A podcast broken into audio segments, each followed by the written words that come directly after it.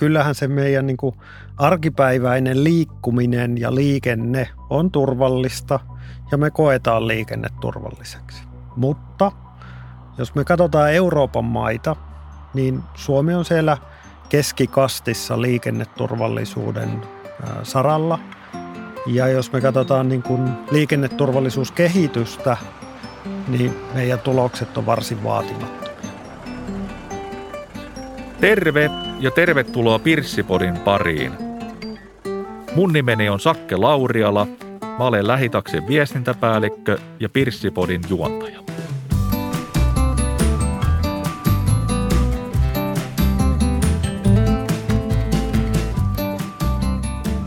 Tänään jaksossa vieraana liikenneturvan toimitusjohtaja Pasi Anteroinen. Mukava olla täällä.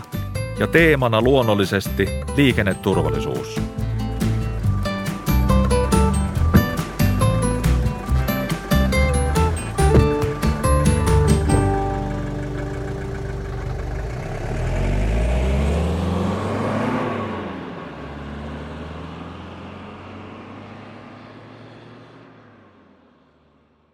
Tänään on aiheena liikenneturvallisuus, mutta mennään ihan perusasioihin, eli kuka on Pasi Anteroinen?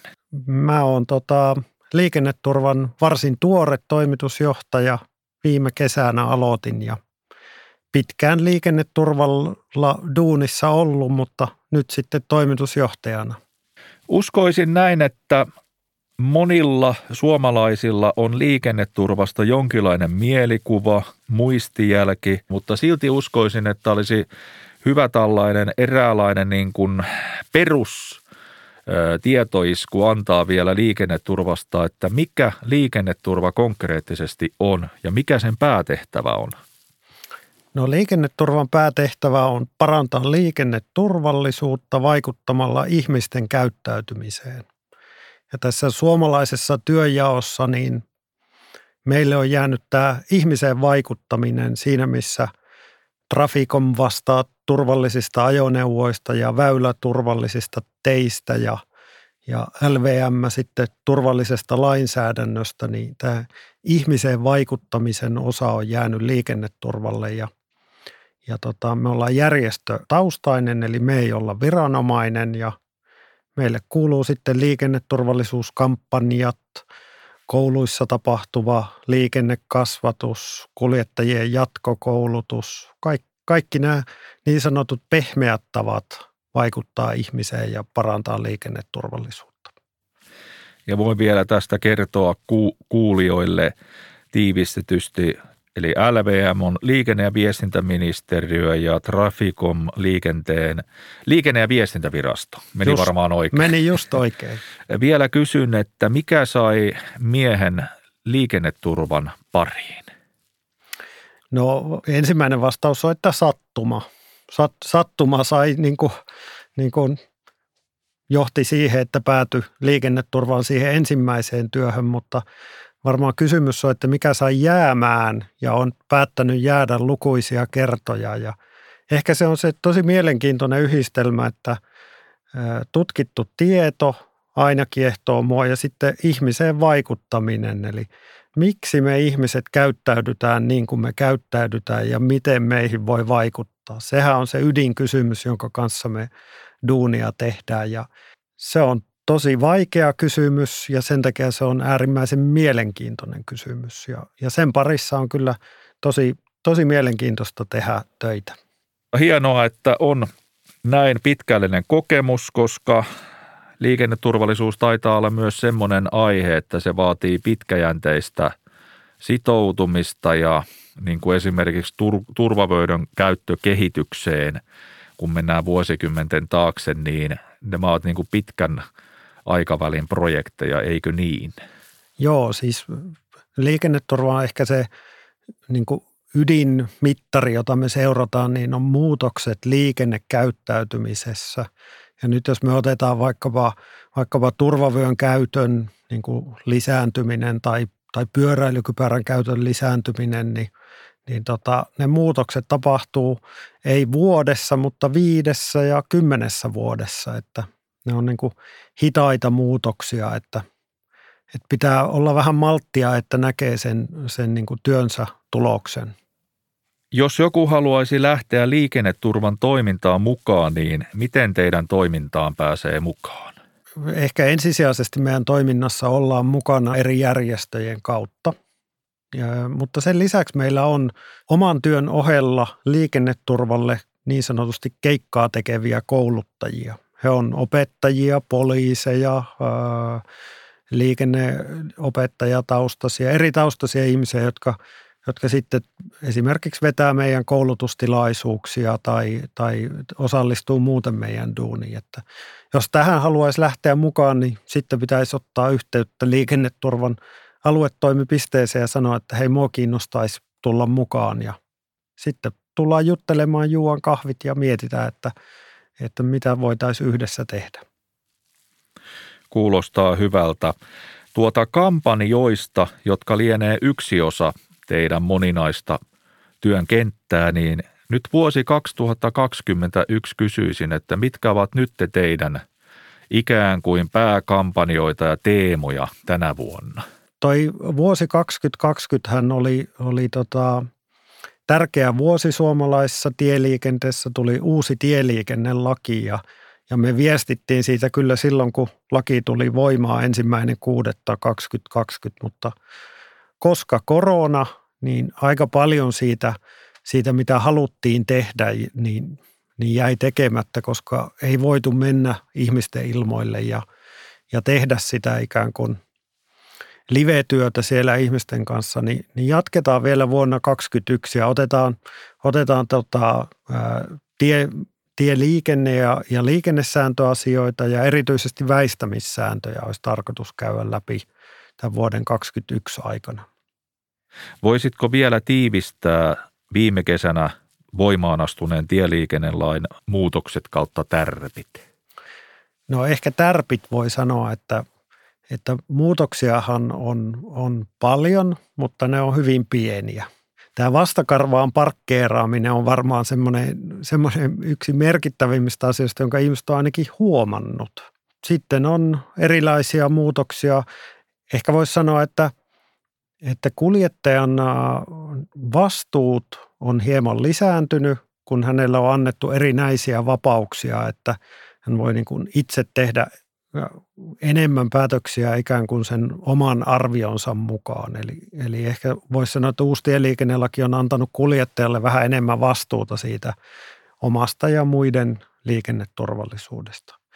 Ja sitten periaatetasolla sinne on niin kuin tuotu tämmöistä niin kuin ennakoivaa ajotapaa mukaan, mukaan paljon vahvemmin. Ja tämä on tietysti erinomaista, että liikenneturva ei hyvin pitkään puhunut siitä, että ikään kuin ne päätökset, jotka, jotka luo sen turvallisen liikenteen, niin nehän tehdään tyypillisesti aika paljon aikaisemmin, kun lähdetään edes ajamaan sillä ajoneuvolla. Eli, eli ikään kuin tämmöinen ennakointiperiaatteen vahvempi esiin tuominen niin on, on tässä uudessa tieliikennelaissa hienoa ja, ja tota, merkittävä juttu. Ennakoinnista tulee heti itselleni mieleen meidän ajotapakoulutus, jota on nyt niin kuin kehitetty, tiukennettu, parannettu ja siellä nimenomaan tämä ennakointi esimerkiksi erityisryhmien, kuten vanhempien ihmisten muistihäiriöisten tai vammaisten kuljetuksiin liittyen, niin on yksi tärkeimpiä ajotapaan sisältyviä asioita, koska töyssyt, kaarteet, kovat kiihdytykset vastaavat, niin voi, voi tietyillä asiakkailla olla todellakin niin kuin paljon merkityksellisimpiä asioita kuin ikään kuin peruskyytiin nousevilla.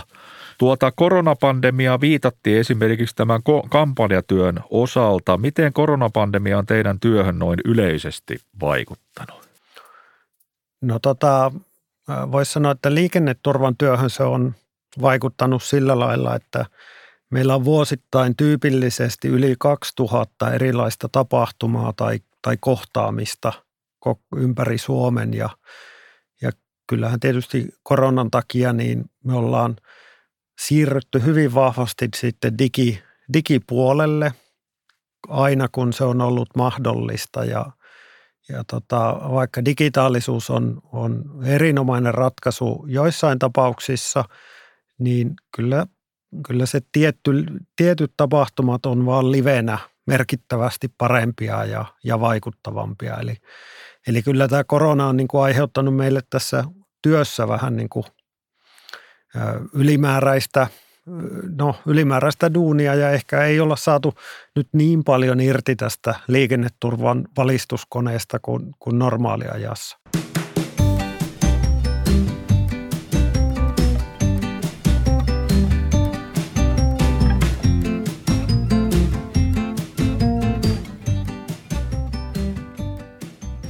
Jos palataan perusasioihin vielä, vaikka periaatteessa koko ajan tässä ollaan perusasioiden ympärillä pyöritty Pasi Anteroinen liikenneturvan toimitusjohtajan kanssa. Perusasia ja kysymys, eli mitä kaikkea liikenneturvallisuus kattaa ja mistä se muodostuu esimerkiksi turvatekniikan lisäksi?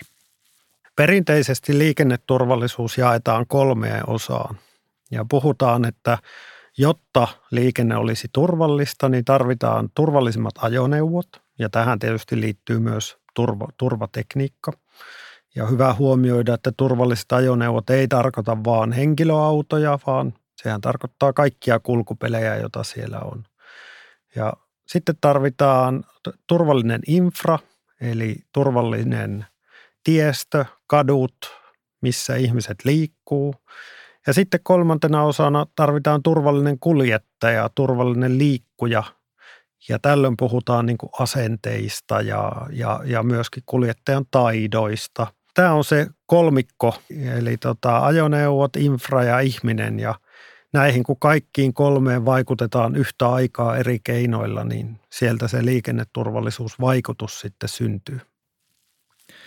Julkisuudessa usein korostetaan lainsäädännön merkitystä eri asioissa ja on ilmiselvää, että lainsäädäntö, lakiasetukset luovat pohjaa kaikelle muulle toiminnalle. Mitä mieltä olet, mikä on lopun perin lainsäädännön vaikutus liikenneturvallisuuteen versus ihmisten oma käyttäytyminen? On lainsäädäntö erittäin tärkeää. Ehkä mä itse laittaisin niin kuin lainsäädännön tämän tämän niin kuin edellä mainitun kolmikon yläpuolelle, koska lainsäädäntöhän määrittelee ne, mikä on se turvallinen ajoneuvo, mitä me siltä odotetaan ja, ja mitä me siltä infralta odotetaan ja, ja sitten loppukädessä myös mitä me siltä ihmiseltä odotetaan. Eli, eli kyllä, kyllä niin kuin turvallinen lainsäädäntö tai turvallisuutta tukeva lainsäädäntö on, on erittäin merkityksellistä liikenneturvallisuudelle. Missä tilassa suomalainen liikenneturvallisuus on tällä hetkellä? No suomalainen liikenneturvallisuus on kohtuu hyvässä tilassa. Eli, eli kyllähän se meidän niin kuin arkipäiväinen liikkuminen ja liikenne on turvallista ja me koetaan liikenneturvalliseksi. Mutta jos me katsotaan Euroopan maita, niin Suomi on siellä keskikastissa liikenneturvallisuuden saralla – ja jos me katsotaan niin kuin liikenneturvallisuuskehitystä, niin meidän tulokset on varsin vaatimattomia. Eli liikenneturvallisuus kyllä paranee, mutta vähän hitaasti. Ollaan asetettu tällaisia liikenneturvallisuustavoitteita ja tyypillisesti niinkin kunnianhimoisia kuin, että puolittaa liikennekuolemien määrä kymmenen vuoden aikana. Ja Suomella juuri päättyi tällainen tavoitekausi – ja kyllä me aika paljon siitä tavoitteesta jäätiin. Eli niin kuin sanoisin, että se meidän tilanne on, on niin kuin kohtuullinen, mutta nyt pitäisi löytää, löytää vähän semmoista isompaa vaihdetta päälle ja, ja tota, tehdä parempaa tulosta liikenneturvallisuuden saralla. Mitkä ovat suurimpia ongelmakohtia tällä hetkellä tavoitteiden osittaiseen saavuttamattomuuteen? Varmaan on semmoiset tietyt ikuisuusongelmat liikenneturvallisuudessa ja yksi niistä on päihteet. Eli meillä on sekä, sekä alkoholi on, ja rattijuopumus sitä kautta on yhä merkittävä tieliikenteen ongelma. Ja siihen liittyen meillä on niin uutena, uutena ja kasvavana ilmiönä huumausaineet sitten siihen rinnalle.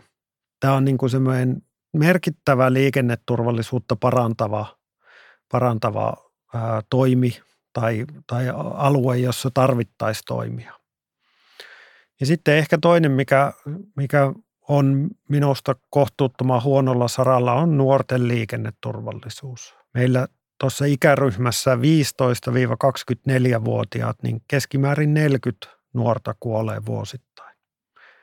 Ja se on kyllä ihan kestämätön liikenneturvallisuustilanne. Sitten otan vielä kolmantena teemana ajoterveys ja ajokuntoon liittyvät asiat. Eli, eli kyllähän se kuljettajan terveys ja tila on merkittävässä roolissa liikenneturvallisuuden kannalta.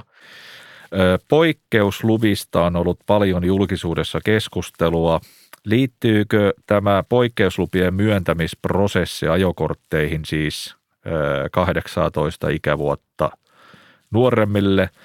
Liittyykö mahdollisesti tämä myös tähän onnettomuustilasto probleemaan? No osittain joo, mutta, mutta tota, nämä poikkeusluvat, eli 17-vuotiaat nuoret voivat hakea siis poikkeuslupa, poikkeusluvalla ajokortin ja he voivat sitten autoilla 17-vuotiaasta lähtien. Ja, ja tämä poikkeuslupaa anoessaan he kertovat siinä, että mitä matkaa varten he, he tarvitsevat tämän poikkeusluvan. Ja, ja kortti tulee postissa, lähes kaikki saa tämän kortin. Ää, tästä on tullut enemmänkin sääntö kuin poikkeus ja se kortti on haettu vaikkapa lätkätreenejä varten, mutta sitten sillä voi ajaa niissä kaikkein riskialtteimmissa ää, paikoissa ja ajoissa. Tämä tarvitsisi vähän niin kuin uudelleen miettimistä. Meidän täytyy keksiä kaikki mahdolliset keinot, jolla me voidaan parantaa liikenneturvallisuutta. Ja nyt jos me ajatellaan, että 15-24-vuotiailla siellä on se 40 liikennekuolemaa, niin muutama, muutama ihmishenki me pystyttäisiin tälläkin todennäköisesti pelastamaan, kun me mietittäisiin, että voidaanko me hyödyntää tätä poikkeuslupaa, voidaanko me asettaa siihen vaikka hieman lisää rajoituksia, voidaanko me varmistaa ja suojella niitä 17-vuotiaita, ettei ne ajaudu sellaisiin tilanteisiin, jotka on heille erityisen vaarallisia. Ja tästä siinä on niin kuin kyse, että, että tota, pikemminkin mä itse näen, että poikkeusluvat on vaan yksi mahdollisuus, jossa meillä olisi pikkusen pienillä muutoksilla mahdollisuus parantaa hieman liikenneturvallisuutta. Ja sitten siihen rinnalle me tarvitaan kymmenen muuta keinoa tälle samalle ryhmälle. Eli tämä on vaan tämä on niin yksi, yksi hippunen siinä, siinä kokonaisratkaisussa. Onko teillä nyt muuten jotain erityisiä haasteita tällä hetkellä niin kuin liikenneturvan toiminnan kentän piirissä, mitä haluaisitte nostaa huomioon? Siis se suuri haaste, mikä meillä on, niin mä viittasin tuossa aikaisemmin liikenneturvallisuustavoitteisiin ja, ja tota, tässähän on uusi, uusi vuosikymmen käynnissä ja jälleen kerran olisi tarkoitus asettaa tavoitteeksi liikennekuolemien määrän ja myöskin vakavasti loukkaantuneiden määrän vähentäminen puoleen vuoteen 2030 mennessä. Tämä käytännössä tarkoittaa, että, että meillä ei saisi olla enempää kuin 110 liikennekuolemaa vajaan 10 vuoden päästä. Eli ihan valtava työn sarka edessä. Eli mistä me löydetään joka vuosi keinot siihen, että 10 ihmistä pelastuu liikenteessä. Ja tämä on tämä iso haaste, jonka ympärillä juuri nyt työskennellään. Eli kova tavoite, mutta mahdollinen. Miksi talvi aina yllättää autoilijat, ainakin lööppien perusteella? Toisaalta myös peltiä ilmeisesti kolisee enemmän. Tämä on klassinen kysymys, mutta oli pakko kysyä. Talvi varmaan yllättää autoilijat sen takia, että autoilijat on ihmisiä ja, ja nämä on niin kuin inhimillisiä asioita, että me tarvitaan jatkuvaa muistutusta tehdä ihan sellaisia asioita, jotka, jotka pitäisi olla itsestäänselvyyksiä. Me vaaditaan joka vuosi muistutusta siitä, että nyt alkaisi olemaan se oikea aikaa valmistautua, että talvi on tulossa ja sen lisäksi, että puhutaan vain, että talvi on tulossa, niin konkretisoida ihmisille, että mitä juuri sinun pitäisi alkaa nyt pikkuhiljaa tekemään, että sitten kun lumet on maassa, niin et ole kesäkumit alla myöhässä palaverista ja kyllä me vaaditaan vain jatkuvaa muistutusta. Eli toistoa, toistoa ja toistoa. Teknologia kehittyy, digitalisaatio, robotisaatio, automatisaatio, tekoäly ja niin edelleen. Ne vaikuttavat jo merkittävästi myös tieliikenteessä ja tulevat enenevissä määrin tulevaisuudessa vaikuttamaan. Olen miettinyt tätä kysymystä psykologian kautta, milloin ihmiset ovat valmiita siirtymään esimerkiksi täysin automatisoituun linja-autoon ilman kuljettajaa, joka kulkee vaikkapa maanteillä 90 kilometriä tunnissa – mitä uumoilet, milloin ihminen on tähän valmis? No en sano vuosilukua, mutta sanon, että teknologia tulee olemaan valmis ennen kuin ihmiset on valmiita. Meidän pitää myös rakentaa se luottamus ihmisille siitä, että, että nämä on turvallisia nämä järjestelmät.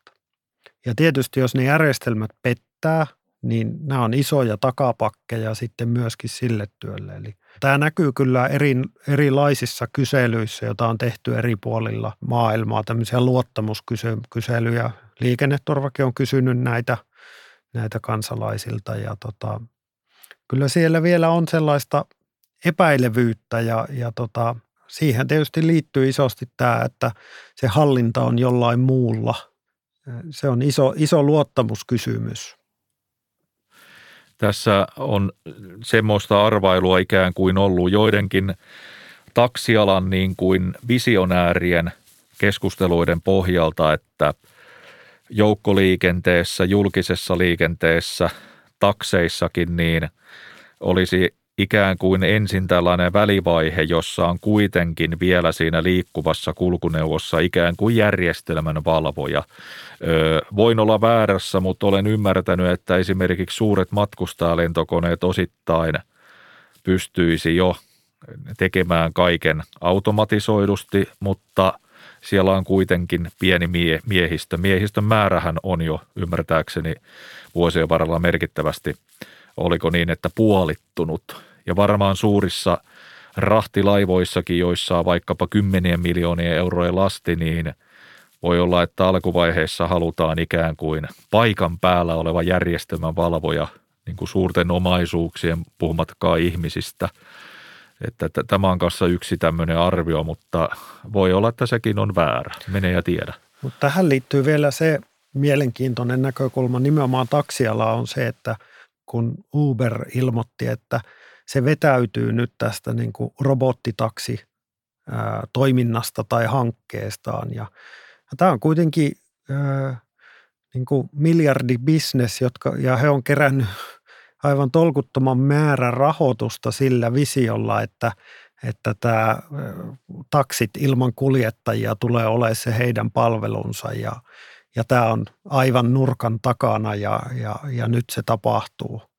Ja nyt sitten vuonna mun mielestä se oli vuonna 2020, niin he ilmoittaa, että no ei tämä nyt sitten tapahtunutkaan. Ni, niin tota, tietysti kun tämä on bisnestä, niin he on siis selkeästi ymmärtänyt, että, että tästä tulee nyt realiteetit vastaan. Että, että tämä on kyllä mielenkiintoinen juttu, että, että aika iso merkki siitä, että, että se automatisaation tekeminen loppuun on sitten kuitenkin aika hankalaa, että – että mielenkiintoista nähdä, mitä nyt sitten seuraavan kymmenen vuoden aikana tapahtuu.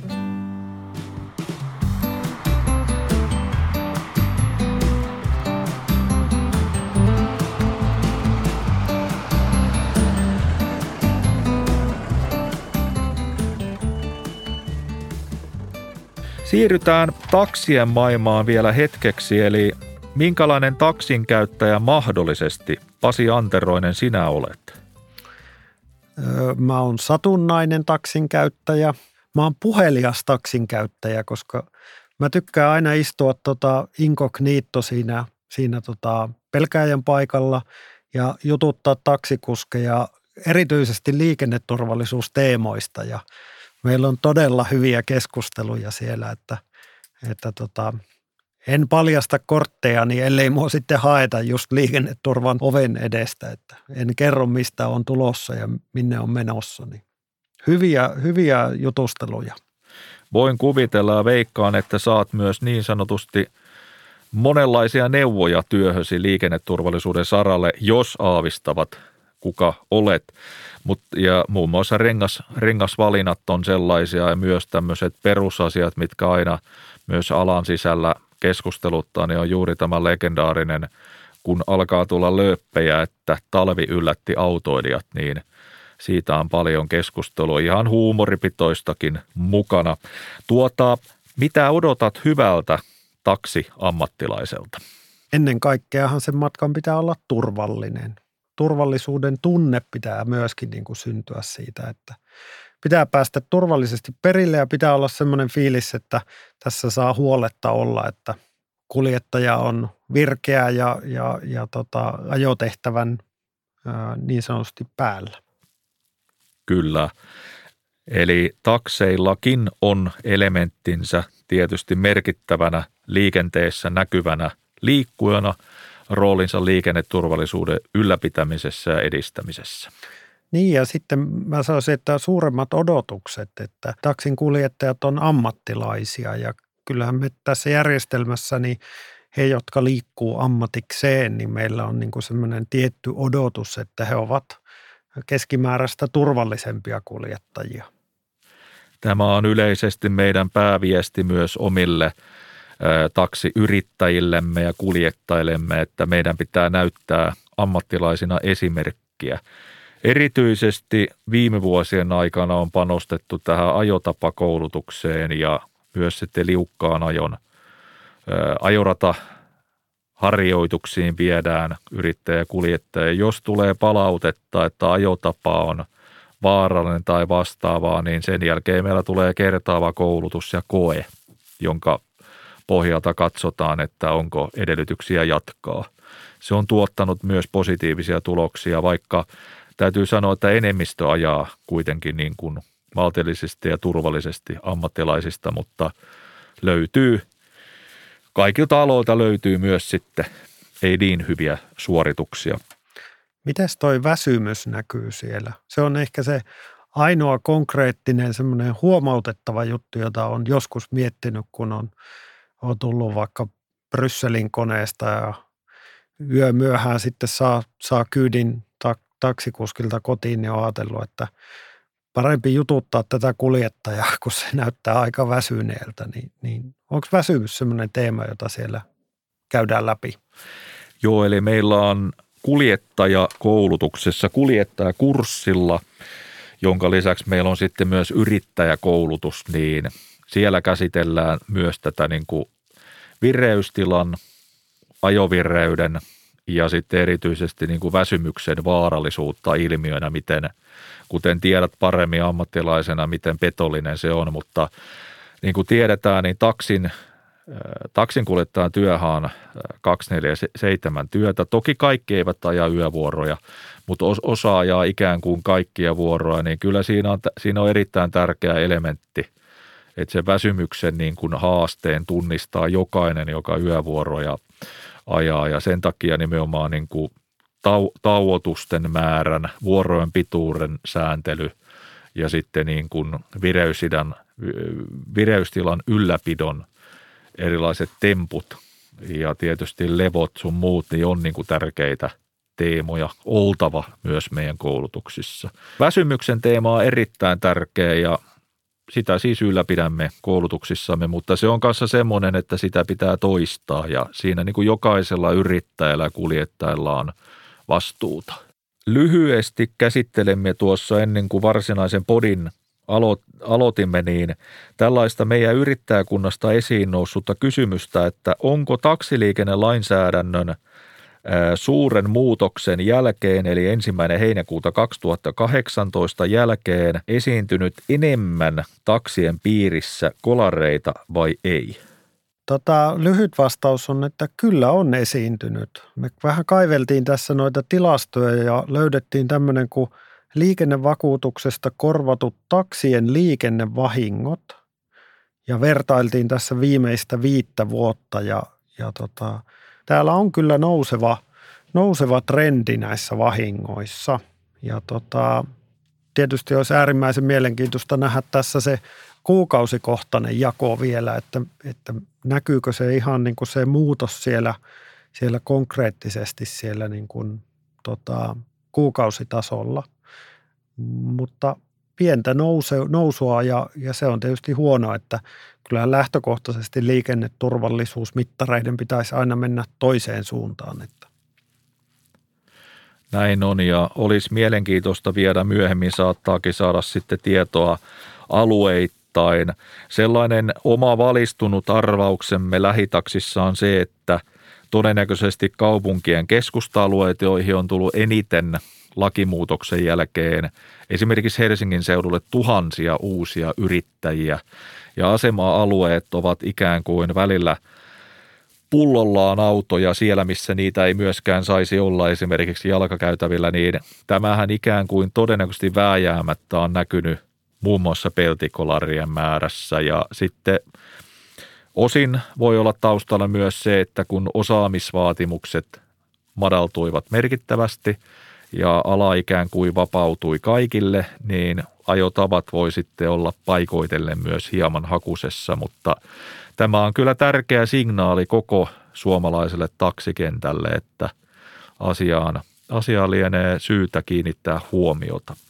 Joo, ehdottomasti, että, että itse niin alleviivaisin sitä, että, että niin kuin se turvallisuus ja ylpeys siitä, että se turvallisuus tulee siinä niin kuin ensimmäisenä ja se on osa sitä ammattiosaamista, niin, niin sen korostaminen kyllä niin kuin, se, se on tärkeää ja, ja tota, totahan pitää tietysti nyt seurata eteenpäin vuosi vuodelta, että tasottuuko tämä kehitys vai miten tämä niin kuin jatkuu tästä tämä kehitys. Se on juuri näin ja mielenkiintoista on nyt nähdä se, kun jossain vaiheessa vihdoin viimein lainsäädännön niin sanottu korjaussarja astuu voimaan, että tuoko se jotain positiivista vaikutusta myös sitten niin kuin taksien liikenneturvallisuuden saralle. Pasi Anteroinen liikenneturvan johtaja. Tänään olemme keskustelleet laajasti liikenneturvallisuudesta, koronapandemian vaikutuksista liikenneturvan toimintaa, liikenneturvallisuuteen ja vaikka mistä Kuten sanoin tuossa aikaisemmin, niin todennäköisesti parin viikon seminaari voitaisiin tässä pitää tauotuksineen, mutta olemme hyvin päässeet tänään asioita läpi ja siitä kiitos kuuluu sinulle. Kiitos, kiitos. Ja Lähitaksin puolesta haluan kiittää, että saavoit Pirssipodin eli suomalaisen taksialan ensimmäisen podcast-sarjan vieraaksi tänne. Kiitoksia Pasi. Kiitos, oli mukava olla.